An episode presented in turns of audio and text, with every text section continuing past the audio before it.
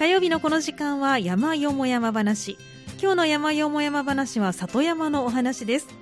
ゲストをお迎えしています。三田里山どんぐりクラブ会長の佐藤さんです。佐藤さんこんにちは。こんにちは。よろしくお願いします。よろしくお願いいたします。佐藤さんは実は以前ハニー FM には、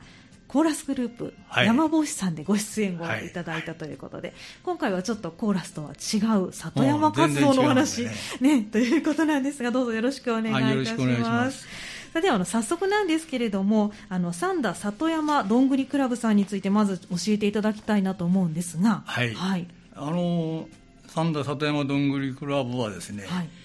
えー昔はあの薪とか炭とかを一生懸命作って、はい、里山が形成されたわけですね、はい、それが燃料革命みたいになって実際問題山にみんな入らなくなったと。で里山が荒れたと、うん、いうことでそれを整備しようということで三田市なんかが、はい、えー、なんていうんですかね森林ボランティアを養成しようと、ええ、あるいはそのやってもらうために森の学校と作ったらしいんですよ、はい、私はその時にいませんから分かりませんけど、えそれを作って最寄りの学校の卒業生が、はい、あの高平で、はい、あの三田里山どんぐりクラブを作ったんですね、はあ、発足させたわけです、はい、それが平成10年の1月21日なんです。平成10年のことだったんですね、はい、でその時に我々我々はおりませんから分かりませんけども、えええー、卒業生の中で有志が集まってえー、なんていうんですかね、4 5 0名、はい、あそんなに多かったんですよ、今はずいぶん減りましたけど、はい、その頃は多かったんですね。えー、で、まあ、だんだんだんだん、もう20年経ちましたんでね、はい、22、3年ですかね、えー、で今は現状はですね、はい。えー、16名。16名、はい。はい。大体この16名の皆さんというと年齢としてはどれぐらいの 年齢の方が、えー平均年齢が72歳。72.7歳とか、この間言ってましたから。あそうなんですね。はあ、皆さん元気でいらっしゃいますね。そうですね。そういう意味では元気ですね。だからやっぱり山に入るのがいいのかもわかりませんね。ね、そうかもしれないですね。はい、はあ、そうですか。えっと、高平地区の。え、あの、場所はですね、はい、上月瀬、三田市上月瀬というところに、ええ高平があるんですね。高平小学校のあるところなんですけど、はい。ええ、そこの七松の森ってあるんですけど、はい、ここでやってます。活動してます、はい、七松の森で活動されている、はい、で名前は里山どんぐりクラブという名前が三田里山。どんぐりクラブという名前がついているということなんですね、そうですか。佐藤さんは入られたのいつぐらいだったんですか？私はね、平成18年にいや19年ですね入ったの、はい、じゃあもう設立して、まあ、およそ10年経つぐらいの時にそうですね、はい、それはあまり考えてはいませんでしたけどね、はい、あの私はあの兵庫県の、はい、えー、森林ボランティア講座ってあったんですよ。県の？はい、はい、それがここのあの一泊の中で最初の講義があって、はい、それからいろんなところ行ってあの研修したわけですけど、ええ、それに私があの入って卒業した時に、はい、あの森のクラブというのが大きいのがあるんですけどね、うん、そこでは三田市はなかったんですよ。あそうなんですね、はい、で三田市どこがあるかなと思ったら、ええ、どんぐりクラブがあったんで、え、そこに、えー、19年1月かな、はい、寒い日だったんですけどね。あそうですか、はい、あの山へ行って入ったわけです。そうなんですね。あのこの森林講座を県の森林講座を受けられたということでしたけどもともと何か里山に関してご興味がおありだったんですいやもう定年になって何しようかという感じで、ええ、まあ山もいいかなという感じで、うん、たまたまそれであの、え、その研修の場所がね、はい、一泊だったんで、私はそこフラワーですからね、はいはい、近いから、じゃあ行ってみようということで行ったわけですね。あそうだった、ね、やっぱり場所に近いところでそれやってくれると、案外行きやすいですからね。確かにきっかけの一つにもなりますよね。そうですか。じゃあちょっと運命的な出会いだったという感じですね。そこまではないけどね。あそうなんですね。わかりました。ではその七松の森でね現在活動されているということです。この七松の森あの、はい、聞かれたことある方もねいらっしゃると思いますが改めてどんな場所なのか教えていただきたいんですが、えー、三田市の上月瀬のですね、はい、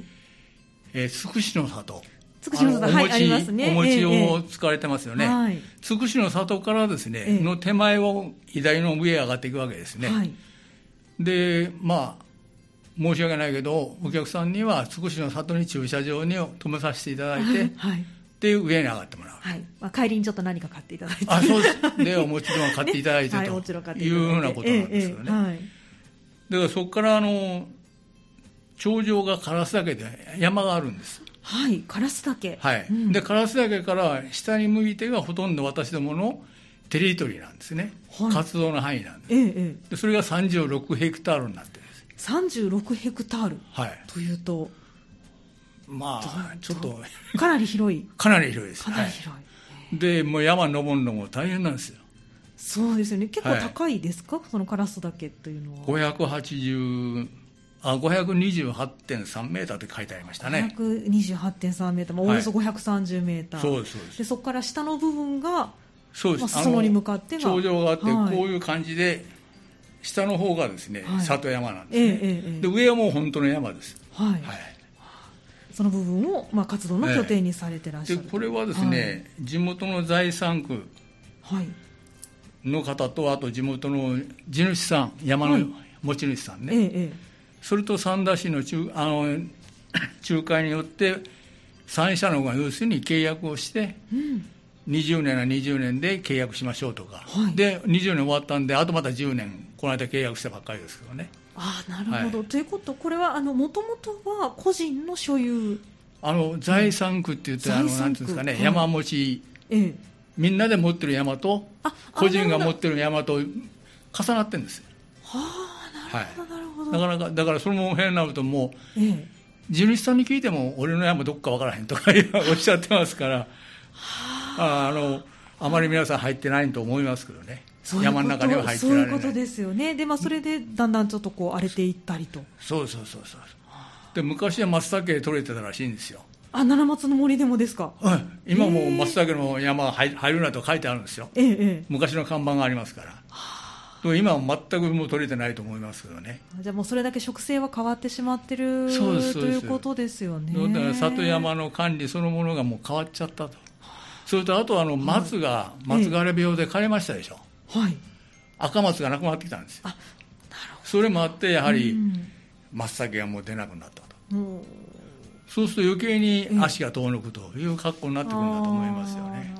そうなんですね。あの名前に七松というふうに松がついてますけどこれやっぱ松が多分赤松がいっぱいあったんだと思いますよ。っていうことなんですね、で今、うん、下の方ですけども、はい。元気松とあの小学生で一緒に植えたところあるんですけど、はい、そこに未生って言ってもともと昔にあった松から松ぼっくり落ちて、それがずっとそのまま、ね、眠ってて、途中からまた芽が出てくるんですね。えー、すごい、はい、それが未生ってもともとあった実から出るやつは未生って言うんですけど、はい、このものが相当あの出てきてますから、え。ー、だから昔は相当の松林だったと思いますね。はあそうなんですね、はい、今も松はあることはあるんですけど、えー、もうこんな大きいしね、はい、それとあとやっぱり枯れるんですよ。枯れると危ないんですね。あの枝がどんどんどんどん落ちてくるし。だから道路際なんかも危ないんですよ。やっぱ滑る元になってしまうということですか？でも上から落っこちてきたら、はい、枝がねあそのガガサッと大きいのが落ちてくるってことですか？そういうことあるんですあら。なるほどそう、ね、そういうことがあるね。僕らがその森林ボランティアで倒して危なくないようにしていくと。いう仕事なんですね。なるほど、はあね。わかりました。あの先ほど昔は赤松がねたくさんあった。で、まあ、まあかつて松松が多かったんだろうということでおっしゃってましたけど、はい、あの他にもこう植物とか生き物とかどんなものが今だったらあるんですか、ええ、今はやっぱりね、はい、そのまあ掘ったありましたんで、ええ、コナラとかコナラはい、はい。安倍巻とか安倍巻、はい、白樫とか。白樫はい、はい、荒樫とかですね。荒樫はい、はいっていうとこれ割と常緑のもの常緑じゃないです。常緑じゃない、はい、常緑もいっぱいありますよ、ええ、で常緑があるところは、はい、僕らがどちらかというとカットしてるんですね。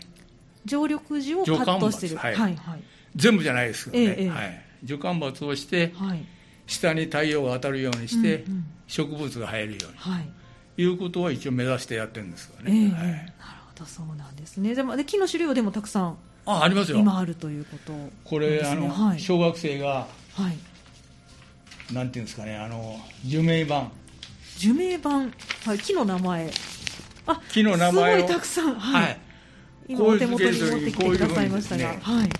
小学生に皆さんつけてもらうわけです。木を探してもらってえー、すごいですね、はい、えー、本当にたくさん今言ってくださった4種類以外にもたくさんの木が あります。で杉とかヒノキもあの職人されてますから、はい、ただ手入れはされてませんからま、え。っすぐではないですよねあと枝がこう張ってますんで、はい、商品価値はほとんどないと思われますね。なんかサンダはあまり植林がないというようなことを以前聞いたことがあるんですけれども植林もされて植えてはありますね、はい、でもまあその木を何かに使うという意味ではないさそうな。昔はそのつもりで植えたんだと思いますよ。あなるほど。あの杉とかヒノキとかね、はいはいはい、ただ、うん、その後山に入らなくなったから、まあ、じゃあほったらかしになってということなんですね、そうですあと案外多いのは、はい、あの辺はホウの木が多いですよね。あそうですか。味噌ってありますよね。ええええあの大きな葉っぱのそうですそうですそうです、はい、お花もね白い大きなそうですそうです。花が咲きますけれども大山木みたいな感じの、ええええはい、実がなりますよね。ホウの木は大体季節としてはいつぐらいですかね。なあれはやっぱ春じゃない春ですかね、はい、春ぐらいにただ太いんですよ、うん、こんな太いですよ。木自体がもう50センチぐらい50センチ、うん、径がね、はい、もっとあるかもぐらいね、うん、だから私の手では回らないと。ああそうですか、はい、高さも相当。ああ高いですよ。もう、ね、何十メーターだろうな。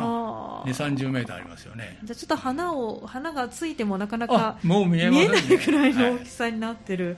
そうなんですね。なるほど。まあだからそういうのを見ていただくのも楽しいかもわかりませんね、ねそうですね、はい、なんか生き物を見たりってことはあるんですか？動物はいるんですか？あの鹿はいそうです、はい、イノシシも。鹿とイノシシ。はい。あらやはり。やはりもう、はい、で今入り口にあの鹿の、はい鹿よけ用の網を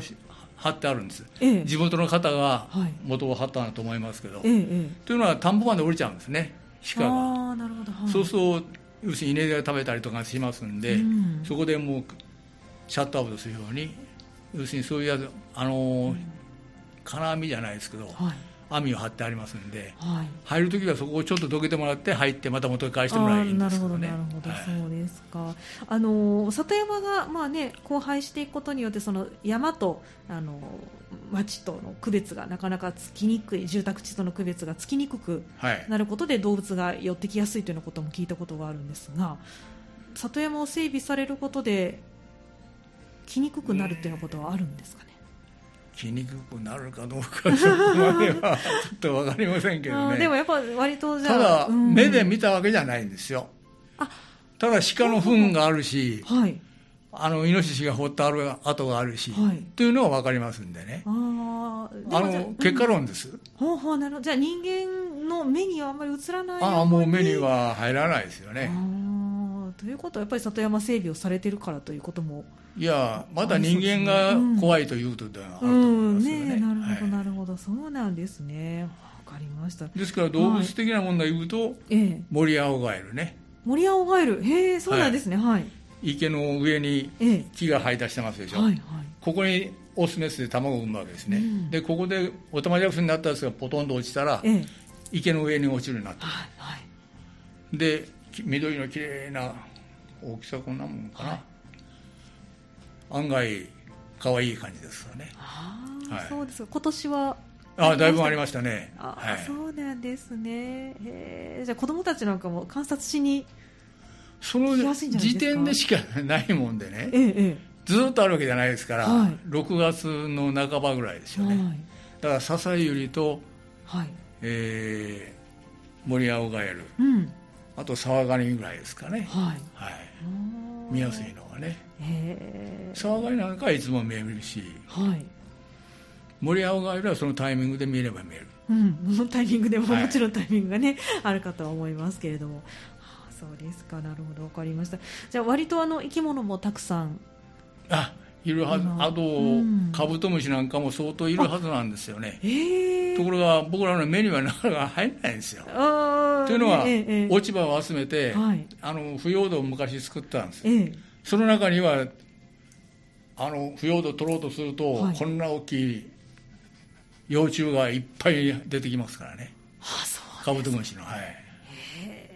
だからそれはもう間違いなくいるのは事実なんですね、はい、そこへ卵を産みに来て、うんうんうん、で腐葉土が栄養になり彼らの食事になりますんで、ね、それはいるのは間違いないんですけども、はい。なかなかね、はい、我々の目には入入ってこないですあ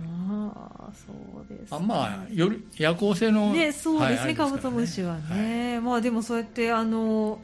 カブトムシが生育しやすいような環境も作っていらっしゃる、ね、ということなんですよ。ね。はい、あの先ほど小学校の皆さんがね木の札を木の名前を作っているなんてお話がありましたけど、割とじゃあ小学生の皆さんも活動に参加されるようなことがええ、あのですかね。僕らの活動に参加じゃなくて、ええ、小学校の3年生の環境体験学習ってあるんですね、はい、外で山でやる、えこれの僕らが支援するというか、はい、お助けするというんですね、だから今度、えー、炭焼きやったり、はい、下草刈りやったり、うん、除干伐やったりのお手伝いをする。で僕らはその先ほど言った除干伐したやつは、材料として、はい、あの炭材にするわけですね。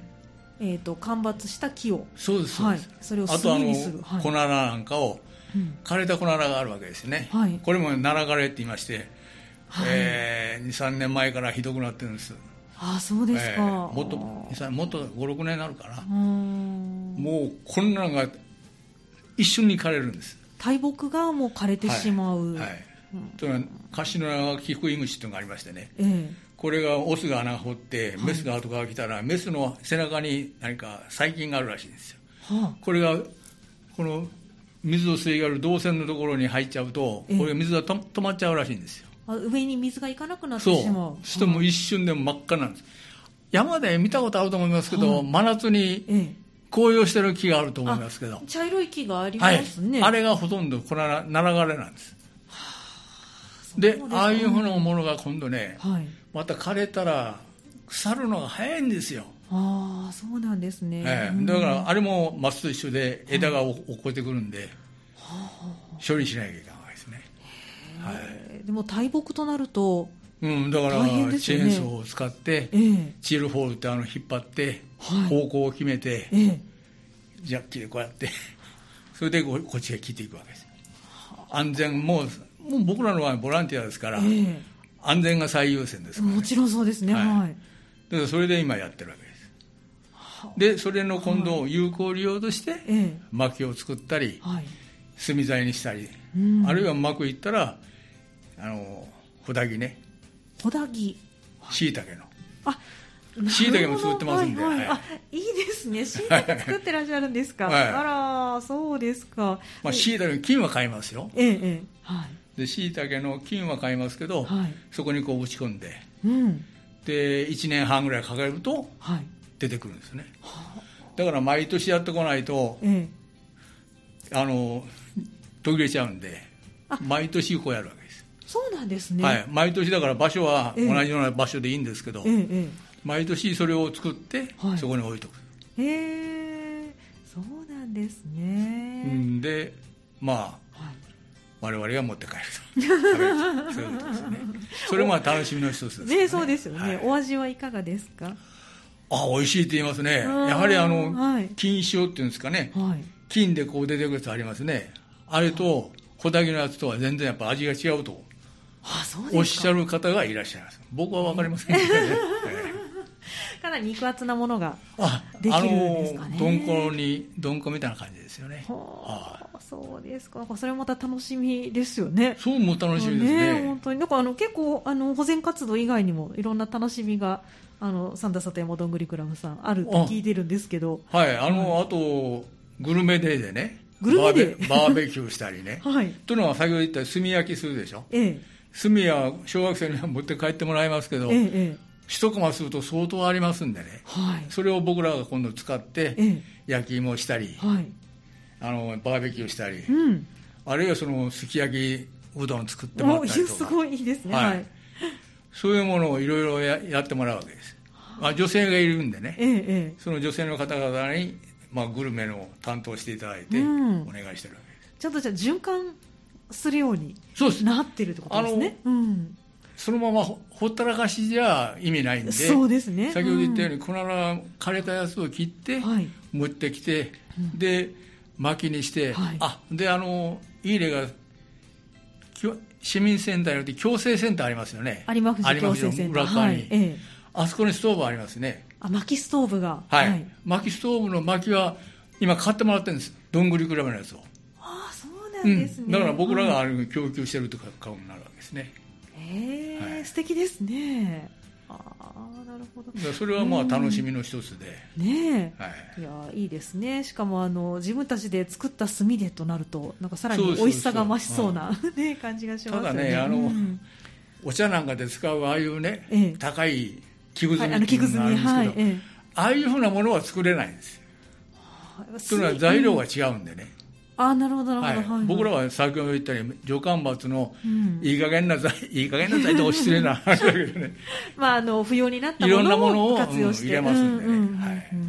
一つじゃないですからね。炭を作るってなんか大変そうな気がするんですがどうやって作るんですか？今度10月3日に炭を焼き始めますけど、はい、大体何両3両目ぐらいの木をね、はい、釜の中こう順番に詰めていく詰めていくわけです。釜釜がある。どあの、はい、えー、粘土でか作ったや焼いた釜があるんですよ。あそそれもあのそれはもともと地元の方が使ってたやつをどんぐりが受け継いで、ええ、今だから一緒に炭焼きをやりましょうとなったわけですね、あなるほどなるほど、だからもう随分古いもんですけどね。うんでその釜を使って、えー、下さんの時に作った いやでもすごいじゃああのかなり長持ちして。大きい。え？長持ちしてる。長持ちですね。ね、え。ー、素晴らしい。ただ怖いこと怖いんですよ、はい、ドタン来たら困りますけどね、はあ、ただあの、はい、案外長持ちしてるし、はい、僕らも少しこう手入れはしてますけどね、でそこに木を詰めて、はい、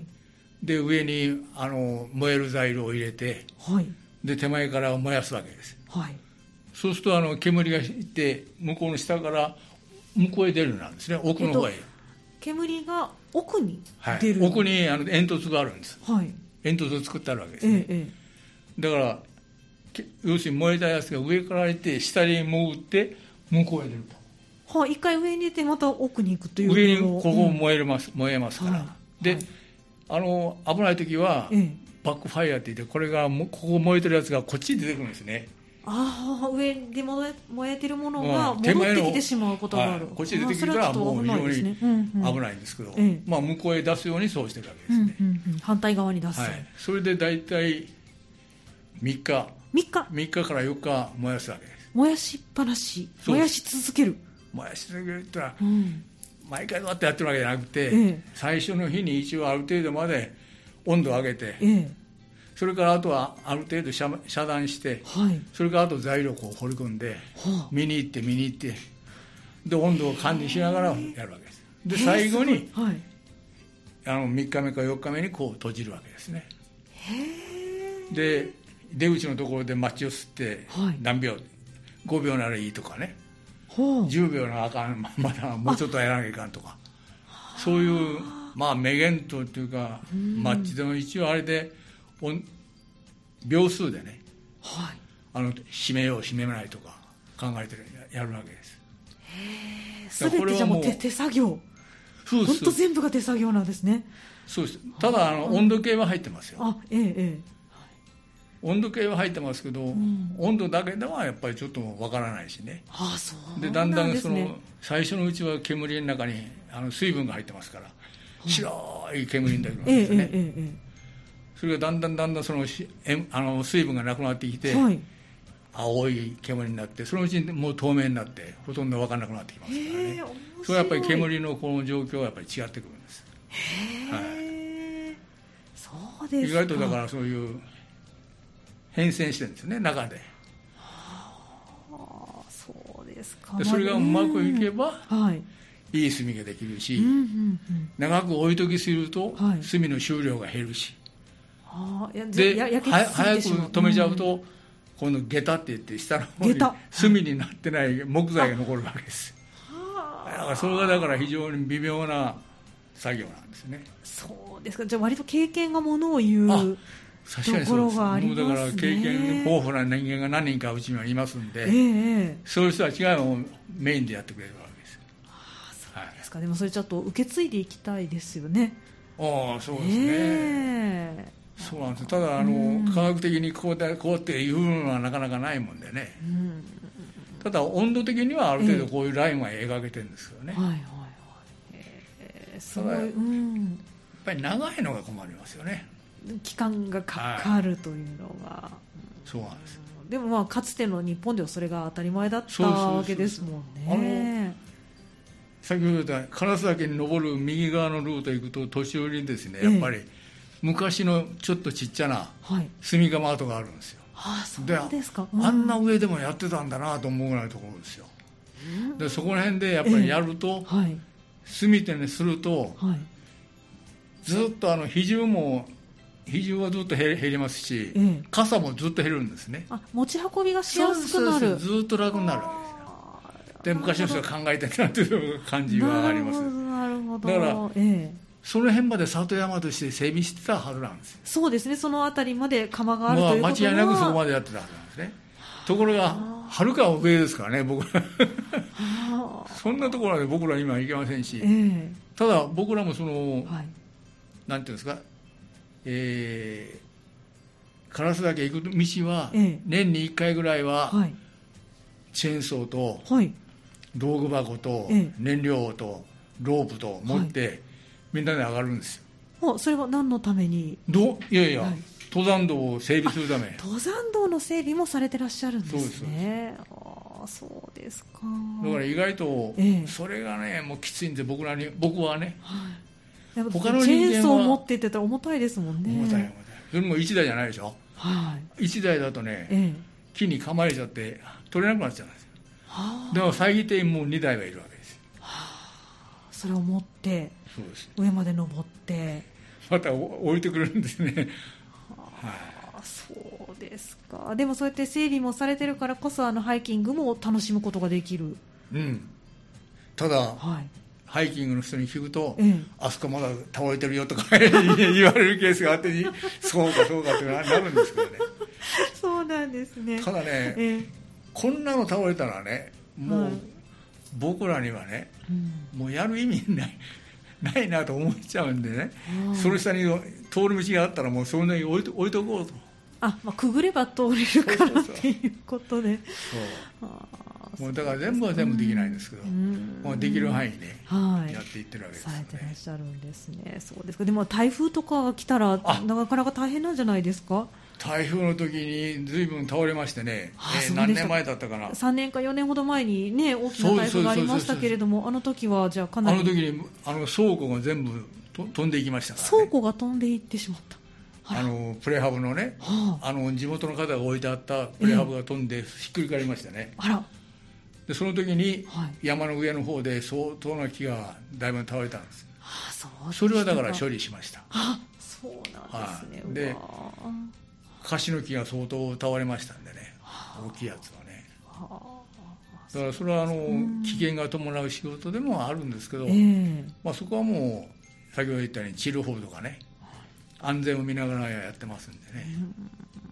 そうですか。あの佐藤さんは入られて、えーと、平成19年に入られたということですけれども、はあ、割とじゃあメンバーの皆さんは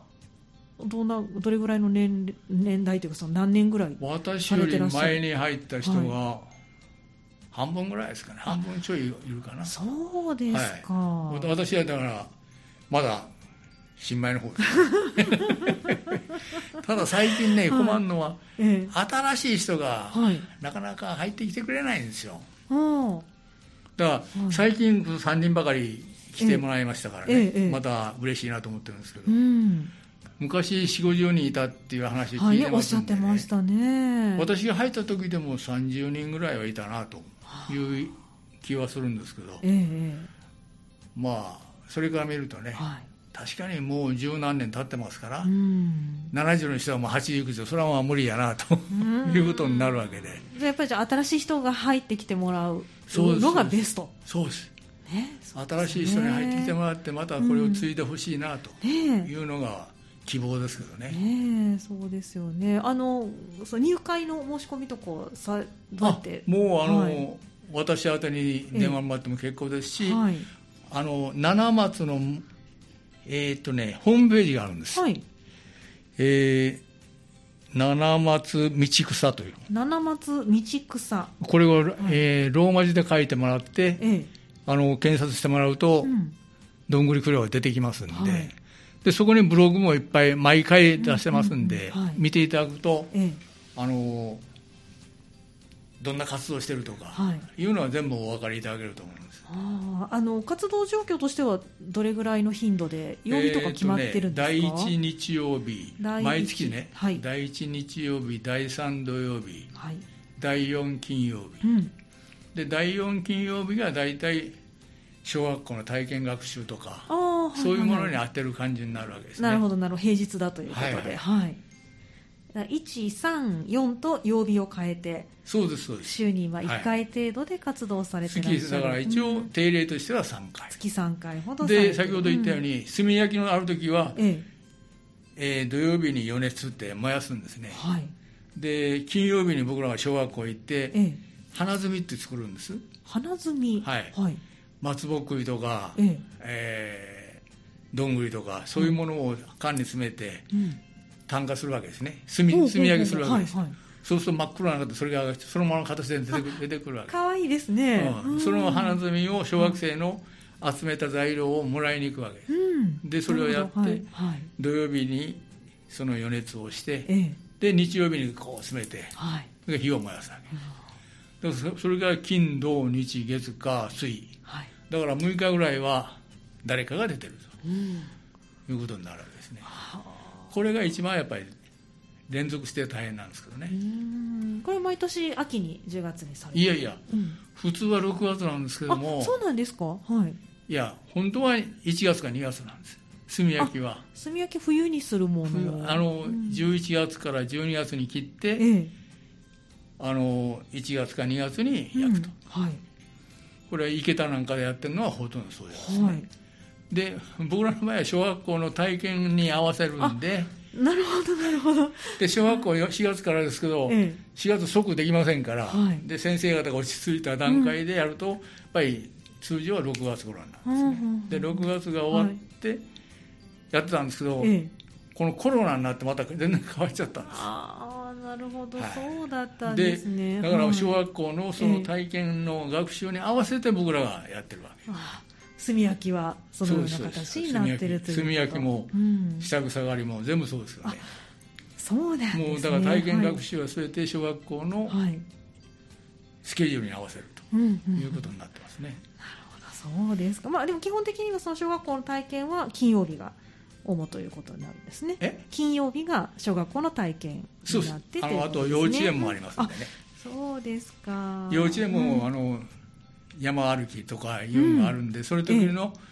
危ないですから、やっぱりちょっとフォローするということでね、やりますけど、はい、すごくあの地域に密着した活動の仕方されてらっしゃるんですね。はいはい、うん、そうなんですね。わかりました。あのちょっと話が前後しますけれども、まああの里山を保全するための活動ももちろんたくさんされてて、でグルメデーなんかがあってね、お楽しみなんかもあるということですけど、これからあのもっと力入れたいなと思っていらっしゃることとかありますか？まあ一応あの。はい整備がまだ終わってませんからね。助干罰とかその辺まだまだありますんで、はい。ええ、それをやっていかなきゃいかんなと思ってます、はい、これでも整備はもう終わりがないですか？あの草刈ってもまたすぐ出てきます、そうですよね、はい。はい、ただあの、うん、いいつも例年2回ですけども、はい、あの消防署行って、はい、あの2年に1回ですけども、ええ、あの AED の講習を受けてるんですよ。はあ、そうなんですね、はい、だから一応、万が一何かあった時に、え、心臓が止まった時なんかは、はい、すぐ対応できるかなという感じは持ってるんですけど、あそれはでも大事なことですよね、はい、まあ、そういうだからあれもしてるし、はい、あとあのお金を払って講師に来てもらって動力活動先ほど言ったチェーンソー危ないですから、ええ、これの扱い方とか、はい、あの木の切り方とか、うん、そういうのを講習を受けてるんですよ。はい、だからそういうふうな安全とかそういうのは非常に僕らは気をつけてやってるつもりなんですよね。はい、ボランティアといえどもそうですそうです。ということなんですね。ただあの、はい、県からとかね、うん、あとあの北摂里山博物館、えええー、北摂里山博物館が、はい、これの一環に入ってますんで,、はい、でこちらからもお金いただいて、えで小学生のあの草刈り用のハサミとか、はい、あと今年はあのベンチを作ったんですね。山の中に。あそうなんですか。はい、はい、皆さんにくつろいでいただくために、ええ、ベンチを作って、はい。えー、1234そんなたくさん。はい、はい、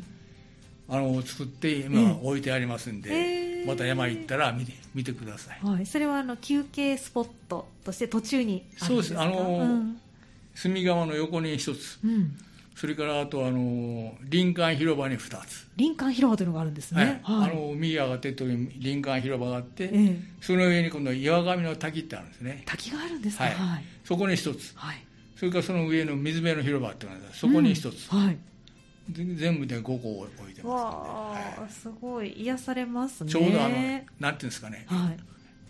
昔の縁側、うん、あれあれにしてるんです。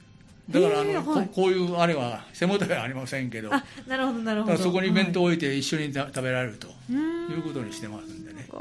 いいですね。これはあのその里山博物館の,、あの助成金で作ったんです、はい、ああ意外とだからその大工仕事みたいなのも入ってますしね、多いですね、だから、本当は皆さんこう、はい、社会で自分でや作っ使った技術をね、うん。もし入っていただいて、はい、またそれを利用して何か作れればなというところもある,、あるんですね。なるほど。佐藤さんはもともとそうやって大工仕事なんかは？ありません。あそうですか、はい、じゃこの私は不器用そのものです。でも里山活動するようになってからそうですそうですされて、はい、えー、いいですね。今やっぱりあの自分で何か作るっていうのはねされる方非常に多いですから、うん、こうやってあるものを使って作るっていうのもそうです。ぜひね皆さんにしていただきたいですよね。一級建築士うち3名いるんですよ。あそうなんですか。だけど3名いてもね、ええ、そんな大きい一級建築士って大きい建物でしょ、ええ、ビルとか、はい。僕らの今山で使えるものがなかなかないんですよ。いやでももしかしたらあの東屋とかを作れますよね。そうですそうです。だから、はい、そういう建物を作る時はいいんですけどね、えー、ただあの、はい、え去年ですけどもともとあった橋を、はい、橋板が腐ってきたんで、えー、あの三田市と相談して取り替えましたよ、あ。全面すごい橋まで作られたんです、はい、手前のところもコンクリート張ってね。はあ、はい。だからその辺の得意な人間がいるんですえ。ー、楽しそうですね。いやもうだからそれやり始めるとその箸の修理だけだどれぐらいかかったかな。3か月ぐらいかかりましたよね。というのは毎日やりませんからね、月3回ぐらいでちょぼちょぼちょぼちょぼやって、これも直そう。あれも直そうなどんどんどんどん増えていくわけですよ、ね そうですか。でもお仲間の皆さんがねあの本当楽しみながらねあの里山を愛して来てね、ね、楽しくなかったら女もつまんないですからね、はい、そうですね。わかりました。ではあの三田里山どんぐりクラブさんで、ね、はい、月に3回ほど活動されているということですけれども入りたいと思われる方はぜひ一度ホームページも、ね、ご覧になっていただきたいということなのでチェックしていただけたらと思います。ではあの最後に佐藤さんのリスナーの皆さんにメッセージがありましたらお願いしたいんですが。今あの皆さんに お願いとしては、ええ、我々としてはやっぱり年齢が高くなりましたんで、ねはい、でやっぱり若い人に、うん、若い人っていうのは60過ぎて結構なんですけど、はい、あの入っていただいて、ええ。えー、安らいでいただく楽しんでいただく、うん、そういうようなことをメインで結構ですから、はい、別に仕事をボランティアですからね、あれしなきゃいかんあの効率その他はありませんから。うん楽しんでいただければい。いと思いますんで、はい、どうぞまた7月もるだけ見るだけでも結構ですから来てほしいなと思ってます。これあの三田にお住まいの方じゃなくても関係ないです。はい。まあどこにお住まい今会員の中で三田じゃない人が何三人か四人いますから。そうなんですね、はい、じゃあどこからでもこの七松の森がお気に召したらということで。あので、はい、体験とか、え。見学とか、はい、大歓迎しますんでどうぞ、はい、我々の活動日なら誰かいますんで、お見えいただければまた紹介もしますしね、案内もできますけど。素敵ですね。私は頂上までは行き,、ませんけど。はい、わ、かりました。じゃあ、あの山にもね、ぜひ登って。そうです、そうです。はい、山も登っていただくとね、うん、ええ。ー、今年登って、だいぶ展望も良くなったはずですから。そうですあの木を切りましたんでね。ええー、そうなんですね。はい、はい。じゃあ、そちらも楽しんでいただけたらと思います。はい、はい。ということで今日の山よも山話は三田里山どんぐりクラブ会長の佐藤さんお越しいただきまして七松の森での活動についてお話を伺いました。佐藤さんどうもありがとうございました。ありがとうございました